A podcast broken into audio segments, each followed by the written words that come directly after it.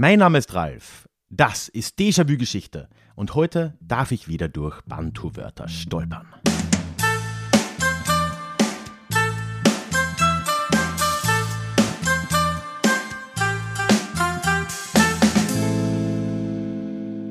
Hallo und schön, dass du heute mit dabei bist. Mein Name ist Ralf, ich bin Historiker und Déjà-vu ist für alle da, die sich mit Geschichte beschäftigen wollen, um die Welt von heute besser zu verstehen und dabei vielleicht noch ein wenig Spaß zu haben. Heute geht es nach langem endlich mal wieder in Richtung Afrika und bleib heute auch auf jeden Fall bis zum Schluss dran, denn es ist auch wieder Deja Klugschiss, obwohl ich jetzt ja gerade vorproduziere. Ich habe es in der letzten Folge, glaube ich, auch schon erwähnt. Ne? Wenn du das hörst, ist es ja Ende August oder so. Jetzt ist es gerade Ende Juli. Ich sitze hier in meiner unfassbar heißen Aufnahmeumgebung in Wien. Hat irgendwie 35 Grad drinnen wie draußen. Aber trotzdem auch wenn es nicht top aktuell ist, möchte ich äh, Deja Klugschiss hier wieder mit einbauen, weil einfach einige gute Rückmeldungen zur Folge über Rosa Luxemburg reingekommen sind. Die teile ich heute am Schluss mit dir und habe natürlich auch eine Frage an dich, an euch zur heutigen Folge. Ja, und bevor wir reinstarten, noch ein kurzer Hinweis, einfach weil ich es lange, lange nicht mehr erwähnt habe eben. Letztes Mal habe ich es auch schon getan, aber mein Gott. Ich lade dich ganz herzlich in den Déjà-vu-Geschichte Newsletter ein, wenn du den noch nicht kennst. Denn der Newsletter ist einfach die beste Möglichkeit des Austauschs. Ich bin kein großer Freund von sozialen Medien. Ich bin zwar irgendwie überall, aber äh, da bin ich ehrlich gesagt nicht sonderlich erreichbar. Aber per E-Mail hat sich wirklich herausgestellt, dass der Austausch einfach funktioniert. Du kannst mir auf jede E-Mail antworten, die du auf mir bekommst. Ich kann dich erreichen und ich antworte natürlich auch garantiert. Also das funktioniert tatsächlich. Und ich würde mich riesig freuen, wenn du da Lust hast, vorbeizukommen. Du kriegst natürlich auch dann regelmäßig Updates zu neuen Episoden, zu anderen Dingen, die ich tue. Und es gibt obendrein noch ein kostenloses Hörbuch und ein paar andere Kleinigkeiten als Dankeschön. Mehr darüber kannst du auch auf der Website direkt nochmal erfahren. Das ist in den Shownotes verlinkt oder auf ralfgrabuschnick.com slash newsletter. Und jetzt rein in die heutige Folge. Sie hatten die Schnauze gehörig voll. Die niederländischstämmigen Siedler der Kapkolonie, heute in Südafrika, die fühlten sich inzwischen seit Jahrzehnten von ihren neuen britischen Herrschern belästigt. Englisch war zur Amtssprache geworden und äh, zu allem Überfluss hatten die feinen Herren aus London auch noch so progressive Ideen wie ein Ende der Sklaverei oder gar politische Rechte für Schwarze mit am Start. Das kam bei vielen dieser ursprünglich niederländischen Kolonialisten, äh, Buren, wie sie ja genannt wurden, nicht wirklich gut an. Ja, und in den 1830er Jahren, da hat es einigen tausend von ihnen dann wirklich endgültig gereicht und sie ließen die Kapkolonie hinter sich. Diese Pioniere, sie werden heute als die Vortrecker bezeichnet, die zogen dann vom Kap weg in Richtung Nordosten und dort fanden sie verlassene Landschaften vor, auf denen sie es sich gemütlich machen konnten. Aber Moment, verlassene Landschaften, also da müssen doch sicher vorher schon Leute gelebt haben, oder? Naja, die Frage ist in der südafrikanischen Geschichte gar nicht mal so unumstritten. Und genau darüber möchte ich heute reden. Es geht dabei um die Zeit der sogenannten Mfekane. Mfekane, geschrieben M-F-E-C-A-N-E, -E, und ich hoffe, ich spreche es auch nur annähernd richtig aus, und das trifft auf alle Wörter, die heute so in diesen Bantu-Sprachen vorkommen, zu. Da will ich mir erstmal anschauen, was dieser Mfekane denn überhaupt gewesen ist, was ihr uns über diese Zeit, da geht es um die Wende zum 19. Jahrhundert, beziehungsweise dann das frühe 19. Jahrhundert erzählt, wie das die womöglichen Erfahrungen der burischen Siedler da und ihren verlassenen Landschaften erklären kann und warum das alles bis heute eigentlich so furchtbar umstritten ist. Das ist für heute der Plan und ich würde sagen, starten wir mal rein. Everyone knows therapy is great for solving problems, but getting therapy has its own problems too, like finding the right therapist, fitting into their schedule, and of course, the cost. Well, BetterHelp can solve those problems. It's totally online and built around your schedule. It's surprisingly affordable too. Connect with a credentialed therapist by phone, video, or online chat, all from the comfort of your home. Visit betterhelp.com to learn more and save 10% on your first month. That's BetterHelp H E L P.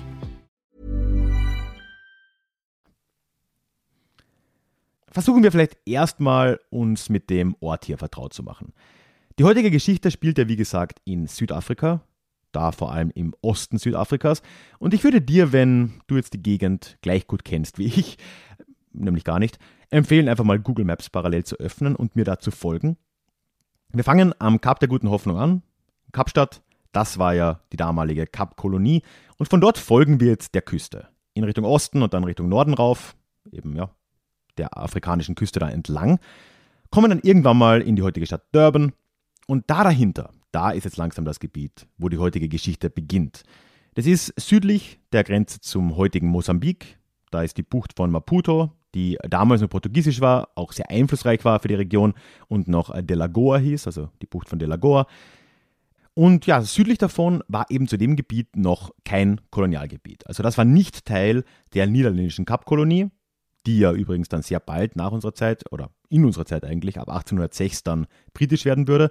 Es war aber auch nicht Teil des portugiesischen Gebiets dort. Also in dieser Region spielt unsere Geschichte südlich von Mosambik, nördlich der Kapkolonie. Entlang dieser Küste da. In der Region haben damals eine ganze Reihe an Bantu-Stämmen gesiedelt und tun das auch zu guten Teilen heute noch. Wie übrigens diese Bantu-Stämme, die ja ursprünglich übrigens ihre Sprache zumindest aus dem Norden kommen, ne, aus Kamerun, sehr, sehr weit weg, wie die da runtergekommen sind, das kannst du dir in einer anderen Folge von mir anhören. Da habe ich mal über die Bantu-Expansion geredet. Ein unfassbares Ereignis. Und das findest du natürlich in den Shownotes verlinkt. Die waren jetzt auf jeden Fall da. Und die regionalen Gruppen in eben dieser Region, die kann man wiederum als Nguni zusammenfassen. N-G-U-N-I, Nguni. So, Jetzt kennen wir uns mal aus, wo wir sind, wer das so war, wo die Nachbarn waren, wo die Europäer waren. Und jetzt wird es aber dann auch schon langsam schwierig. Wenn wir jetzt nämlich gegen Ende des 18. Jahrhunderts in diese Region schauen, dann können wir eine Sache mit relativ großer Sicherheit sagen, nämlich dass in diesen Gesellschaften dort, in diesen Nguni-Gesellschaften, es zu gewaltigen Umwälzungen gekommen ist. Politisch, sozial, wirtschaftlich. Extrem schwierige Zeiten. Aber was genau da los war, was die Auslöser waren und ja, einfach auch was genau passiert ist, das ist schon deutlich umstrittener. Und da gibt es zumindest zwei Arten, wie man das erzählen kann. Und ich möchte dir jetzt einfach mal zuerst die traditionelle Erzählung von der Mfekane näher bringen und dann schauen wir uns mal an, was denn vielleicht eine alternative Erzählung oder Erklärung des Ganzen sein könnte. Also in der traditionellen Erzählung schaut man sich lange oder hat man sich lange diese Region Südafrikas eben angeschaut und stellt da erstmal fest, dass überall dort, in diesem Küstengebiet, aber auch weit darüber hinaus, im 18. Jahrhundert ein enormer Bevölkerungszuwachs stattgefunden hat. Der Hauptgrund dafür war, dass die Portugiesen, die ja wie gesagt im heutigen Mosambik ganz nahe da in Delagoa Bay quasi da gesiedelt haben, von Südamerika eine neue Pflanze mitgebracht haben, nämlich den Mais. Und dieser Mais hat in der Region hier wirklich fast alles verändert. Also der konnte deutlich mehr Menschen ernähren als das Getreide, das davor dort üblich war. Und ja, dementsprechend sehen wir im 18. Jahrhundert eben auch diesen enormen Bevölkerungswachstum. Aber der Mais hat auch deutlich mehr Wasser gebraucht als die traditionellen herkömmlichen Getreidesorten in der Region. Und da kommen wir jetzt ins Problem. Ne? Im 18. Jahrhundert ist das lange gut gegangen, es gab gute Ernten. Ab 1790 dann aber und dann vor allem ab 1800 erlebt diese Gegend eine jahrzehntelange Dürreperiode. Gerade die Jahre von 1800 bis 1810 waren extrem trocken. Und das war jetzt natürlich eine ziemlich erdrückende Kombination. Ne? Schrumpfende Ressourcen bei einer gleichzeitig noch nie dagewesenen Bevölkerungszahl, zumindest in moderner Geschichte. Das hat jetzt etwas in Gang gebracht. Ne? Es gab jetzt einen Kampf um diese Ressourcen und all das, was jetzt folgen würde, das wurde später eben als die Impfekane zusammengefasst. Was übrigens ein Wort aus der Zulu-Sprache ist, dem Isizulu und so viel wie Zerquetschung, aber auch Zerstreuung oder Vertreibung bedeutet. Irgendwo dazwischen. Übrigens auch eine Neuschöpfung übrigens. Dieses Wort hat es davor nicht gegeben. Die Folge ist, dass ja, sehr viel in Bewegung kommt in dieser Region, sich die regionalen Stämme konsolidieren, einige mächtiger wurden, andere wiederum unterdrückten und viele, viele andere vertrieben haben. Und am deutlichsten zu sehen ist das mit Sicherheit bei einem der kleineren und ziemlich unbedeutenden Stämme in dieser Region, nämlich unter den Zulu.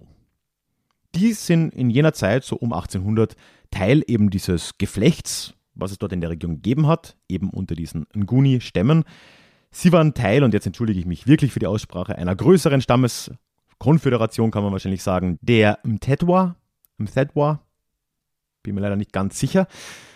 Der haben sie dazugehört und es gab dann noch eine zweite große Stammesgruppe, das waren die Ndwandwe. Und in diesem Prozess waren die Zulu jetzt erstmal, wenn wir in diese Zeit reinkommen, wie gesagt, eine ziemlich kleine, ziemlich unbedeutende Gruppe. Und da hat sich jetzt aber wirklich alles geändert. Und das ist etwas, was diese Mfekane dann sehr, sehr stark dann auch angefeuert hat. Nämlich in den 1810er Jahren ändert sich in diesem Zulu, bald ist es eigentlich ein Staat oder zumindest in dieser Gesellschaft, radikal sehr vieles. Es kommt ein neuer junger Herrscher an die Macht.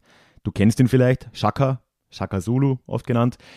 Und er hat dort Modernisierungen vorgenommen, vor allem im Heer, aber auch politisch, hat die Kriegsführung wirklich geradezu revolutioniert kann man glaube ich sagen.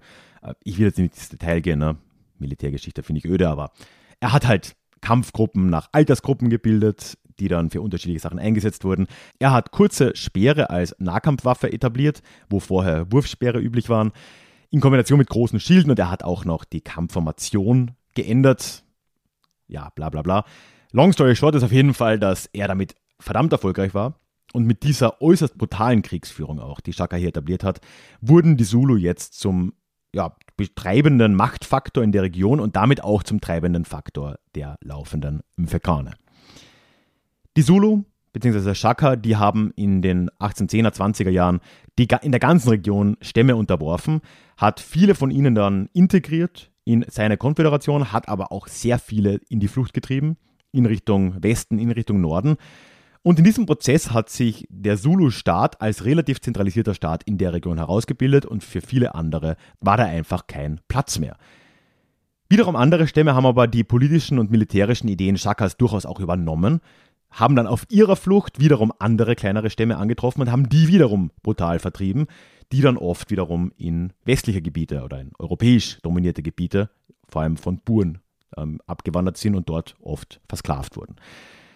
Wir sehen also, dass es ein Prozess, der hier in Gang kommt, der extrem brutal abgelaufen ist, der mit großem Leid einhergegangen ist.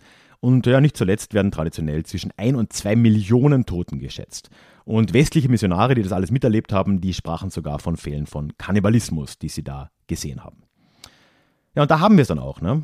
Verbindung zur Geschichte am Anfang. Es waren eben genau diese Regionen am Rande des Zulu-Gebiets, wo eben durch diese ursprüngliche Dürreperiode, durch diesen Kampf um Ressourcen und durch das Aufsteigen der Zulu, die da den Profit rausschlagen konnten und sich konsolidiert haben, die haben da die anderen Gruppen hingedrängt in die Flucht. Die haben da wieder andere Gruppen gefunden, die haben sich gegenseitig die Schädel eingehauen.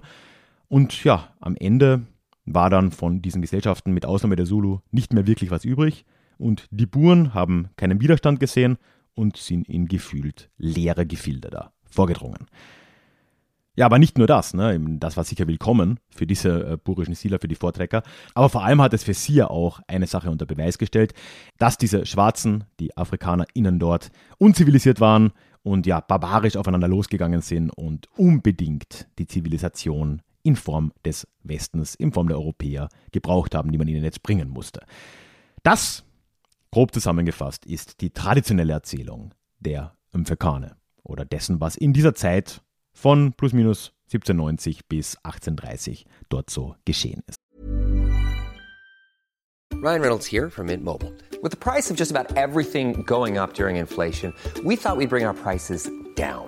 So to help us, we brought in a reverse auctioneer, which is apparently a thing. Mint Mobile unlimited premium wireless. Ready to get 30, 30, bit to get 30, bit to get 20, 20, 20, bit to get 20, 20, bit to get 15, 15, 15, 15 just 15 bucks a month. So, Give it a try at mintmobile.com/switch. slash $45 up front for 3 months plus taxes and fees. Promo for new customers for limited time. Unlimited more than 40 gigabytes per month slows. Full terms at mintmobile.com.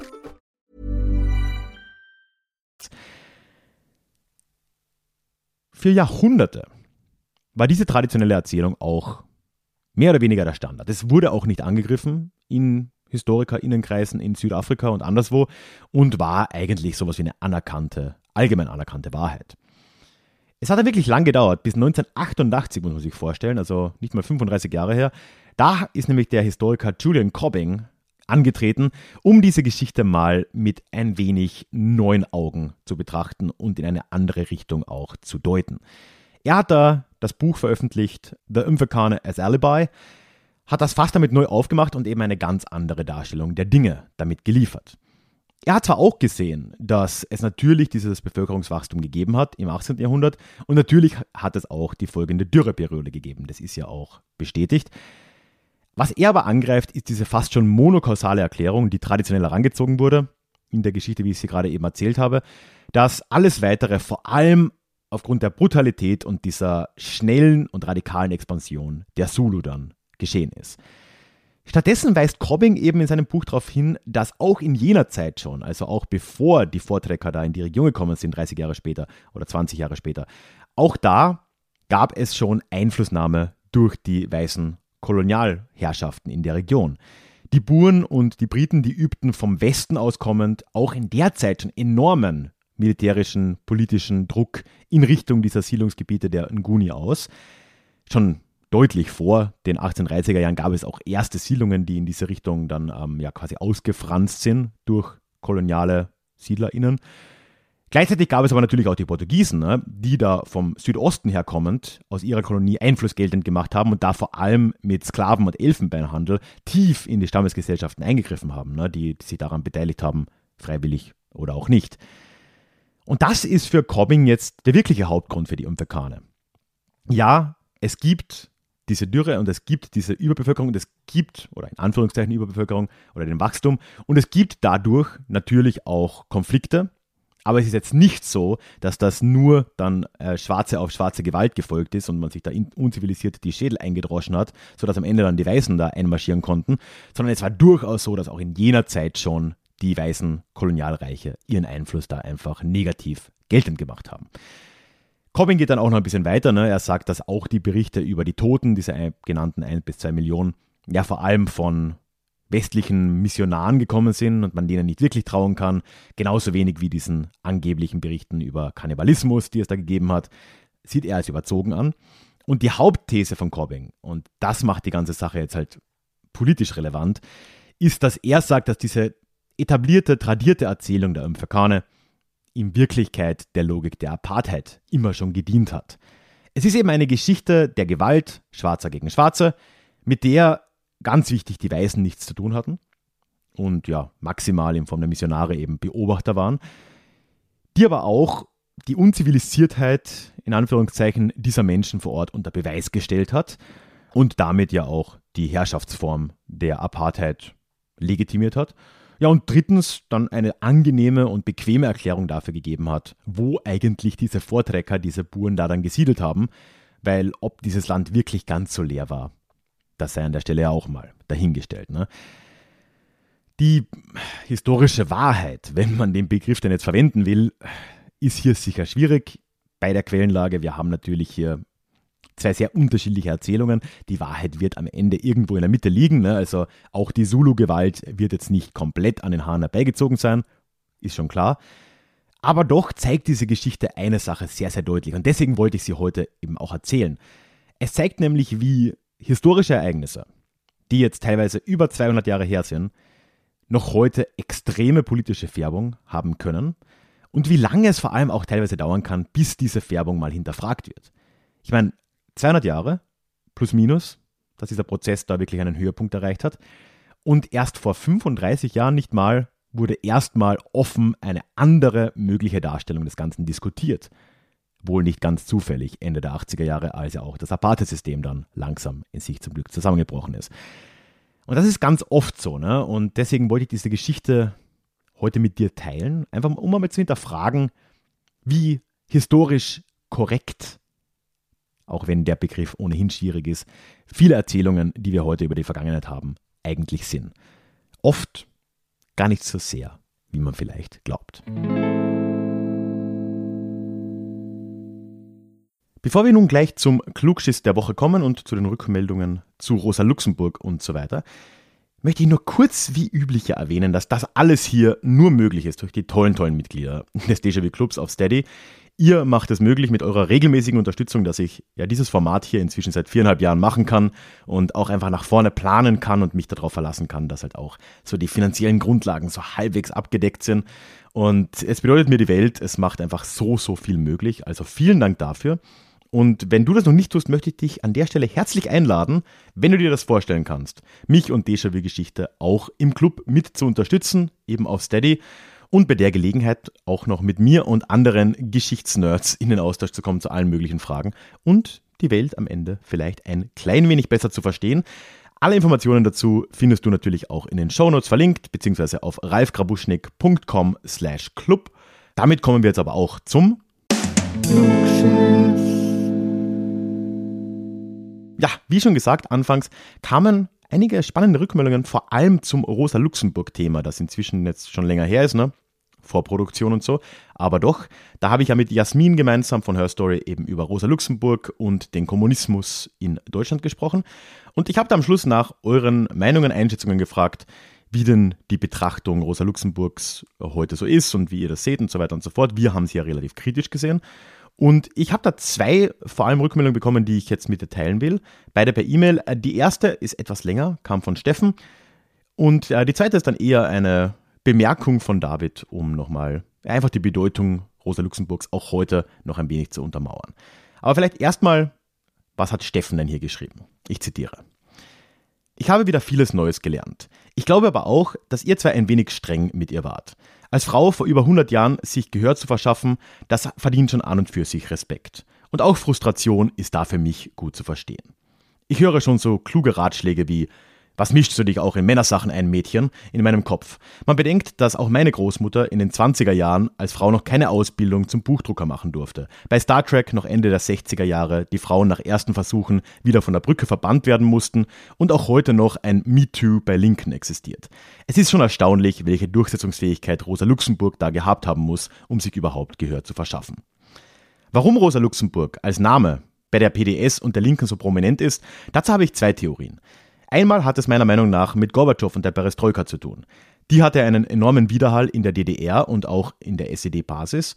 Und Gorbatschow hatte in den 80ern ja versucht, seine Legitimation mit einem Neubeginn zu versuchen und hat oft die Formel benutzt, zurück zu Lenin. Für mich ist deshalb die Rückbesinnung auch auf Luxemburg der Versuch einer Neulegitimation anhand einer Person, die eben nicht mit Stalinisierung und stalinistischen Verbrechen in Verbindung gebracht werden kann. Es gibt noch einen zweiten Aspekt. Die Bürgerrechtsbewegung in der DDR hat ja mit dem auch in der Sendung erwähnten Zitat über die Freiheit der Andersdenkenden versucht, die DDR-Führung fortzuführen. Insofern war der Bezug auf Luxemburg auch der Versuch, sich von der alten SED-Führung zu emanzipieren und die Deutungshoheit über Rosa Luxemburg zurückzugewinnen. Ja, vielen Dank, Steffen. Ja, ich äh, würde dem eigentlich vollumlänglich einfach mal zustimmen, auch wenn es langweilig ist. Du hast vollkommen recht. Ne? Also äh, man kann sich gar nicht vorstellen, mit wie viel Gegenwind Rosa Luxemburg damals gekämpft haben muss. Ne? Ich meine, man muss noch heute nicht lange rumschauen und nicht äh, viele weibliche Freundinnen fragen, äh, bis man äh, horrende Stories teilweise hört, was äh, Benachteiligungen von Frauen in allen möglichen Bereichen der Gesellschaft im 21. Jahrhundert angeht. Und ja, wie war das im späten 19., im frühen 20. Jahrhundert? Ne? Ähm, das ist klar. Und vielleicht waren wir da ein wenig zu streng, beziehungsweise ja, haben wir da halt vielleicht dann mehr Fokus auf das Inhaltliche gelegt, wo wir halt beide schon irgendwie Probleme mit Rosa Luxemburg haben. Aber ja, das äh, gehört durchaus gewürdigt. Da, da, hast du recht. Den äh, zweiten Punkt fand ich äh, sehr, sehr spannend. Ne? So, einerseits dieses Zurück zu Lenin, ja, das könnte sein. Ich weiß nicht, ob das tatsächlich so gemacht wurde, ne? dass äh, Rosa Luxemburg so gezielt ausgewählt wurde, um da eben eine vorstalinistische Person zu haben, auf die man sich beziehen kann. Aber gerade dieser zweite Punkt, der ist für mich sehr interessant und der spielt wahrscheinlich schon eine Rolle. Da würde ich auch wirklich gern mehr darüber wissen, inwiefern die Bürgerrechtsbewegung der DDR dann eben Rosa Luxemburg auch als Person für sich zurückgewinnen wollte, eben aus den Klauen der SED. So. Und dass dadurch eben auch heute in äh, gerade linken Kreisen oder eben in, in der Linken die, äh, die Person Rosa Luxemburg immer noch so eine Rolle spielt. Und dass das gar nicht so sehr damit, damit zu tun hat, dass das irgendwie eine Nachfolgepartei der SED ist, was sie ist, sondern dass es vielleicht auch äh, positiver gespinnt eigentlich eine Gegenbewegung ist, die die Person zurückgeclaimt hat. Muss ich mal mehr darüber erfahren, wenn noch jemand etwas weiß, immer her damit. Ich äh, fand den äh, Gedanken, die Gedankenanregung sehr spannend. Danke, Steffen. Tja, und da noch ganz kurz äh, kam auch von David eine E-Mail. Stand ein bisschen mehr drin, aber den Teil, äh, den ich teilen will mit dir jetzt, den fand ich spannend, einfach nur um zu zeigen, wie relevant auch von sich aus oder jetzt ohne, dass das jetzt irgendwie von einer Gruppe oder von oben herab äh, oktroyiert wird, äh, Rosa Luxemburg immer noch sein kann. Hat damit mir eben geschrieben, denn er ist Geschichtslehrer und äh, ich zitiere mal, ich verlange von meiner Schülerschaft einmal im Semester ein Kurzreferat zu einer historischen Persönlichkeit. Eine meiner Schülerinnen hat sich dann ganz bewusst Rosa Luxemburg ausgesucht, da sie gezielt nach Frauen in der Geschichte sucht. Sie hat sich sehr hineingekniet und diese persönlich als Vorbild für ihren eigenen Kampf für die Frauenrechte genannt, da diese für sie einen Prototyp im positiven Sinne einer aufmüpfigen Frau darstellt. Danke David, also ja, da sieht man einfach, dass halt dann doch der Mythos Rosa Luxemburg und die Strahlkraft von Rosa Luxemburg auch heute noch in der Schülerinnenschaft tatsächlich nachhalt, auch von sich aus kommend dann irgendwie ausgewählt wird als, als Vorbild in dem Fall sogar oder zumindest als Person, mit der man sich beschäftigt. Ja, das zeigt das doch nochmal sehr deutlich. Also vielen Dank. Kommen wir zur Frage dieser Woche. Die ganze Folge über die Impfekane war ja irgendwie eine recht außergewöhnliche für mich, ne, weil ich ja dann zwei verschiedene Interpretationen derselben Geschichte geteilt habe. Und jetzt würde mich einfach mal interessieren, haben dich die Argumente von Julian Cobbing, also die zweite Argumentationsschiene, die ich da geteilt habe, überzeugt? Oder ist das aus deiner Sicht auch nur wieder eine einseitige Erzählung, nur eben jetzt auf der anderen Seite, in, auf dieser postkolonialen Seite, würde man wahrscheinlich sagen? Wie würdest du das einschätzen oder generell, was hältst du von den Argumenten von Julian Cobbing? Lass mich das unbedingt wissen. Also ich bin per E-Mail, wie wir jetzt ja gesehen haben, von David und Steffen sehr gut erreichbar. Unter der hallo at ralfgrabuschnick.com wäre das. Ansonsten bin ich aber auch auf den sozialen Medien unterwegs, auf Instagram und Facebook als Déjà-vu Geschichte, alles zusammengeschrieben. Da kannst du mir eine Nachricht schicken oder mich adden. Oder sonst auf Twitter als Ralf Grabuschnick. Dort gilt dasselbe. Und egal wie du dich bei mir meldest, bist du dann mit der Namensnennung deines Vornamens einverstanden. So wie das jetzt hier auch war. Ich würde mich sehr, sehr freuen, von dir zu hören. Und damit sind wir am Ende meiner August-Sommerpause angekommen. Das heißt, in zwei Wochen hören wir uns dann schon wieder live. Da kommt dann wieder eine, eine nicht vorproduzierte Folge hier raus. Ich wünsche dir bis dahin noch eine schöne Zeit, einen schönen Sommer. Lass mir ein Abo da, wenn du das noch nicht getan hast, denn dann hören wir uns bald in unserem nächsten Déjà-vu. Ich freue mich drauf. Tschüss. This Mother's Day, treat mom to healthy, glowing skin with Osea's limited edition skincare sets. Osea has been making clean, seaweed infused products for nearly 30 years. Their advanced eye care duo brightens and firms skin around your eyes, while the Golden Glow Body Trio nourishes and smooths skin all over. Go to OSEAMalibu.com and use code MOM for 10% off your first order site wide.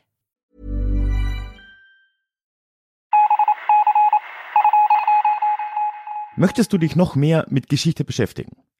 Dann werde doch Teil der Community und hol dir deine persönliche Dosis Geschichte regelmäßig ins Postfach. Mit dem Déjà-vu Geschichte Newsletter. Dort erwarten dich abwechslungsreiche Geschichte-Häppchen, zweimal im Monat direkt in dein E-Mail-Postfach, Austausch mit mir, ich kann dich erreichen, du kannst mir direkt antworten und ich melde mich auch garantiert wieder zurück. Und als Dankeschön das exklusive Hörbuch Psoffene Geschichte, wie Alkohol die Geschichte prägte direkt zum Download nach deiner Anmeldung. Alle weiteren Infos zum Newsletter findest du verlinkt in den Show Notes oder auf ralfgrabuschnick.com slash newsletter. Ich würde mich sehr freuen, dich dort begrüßen zu können.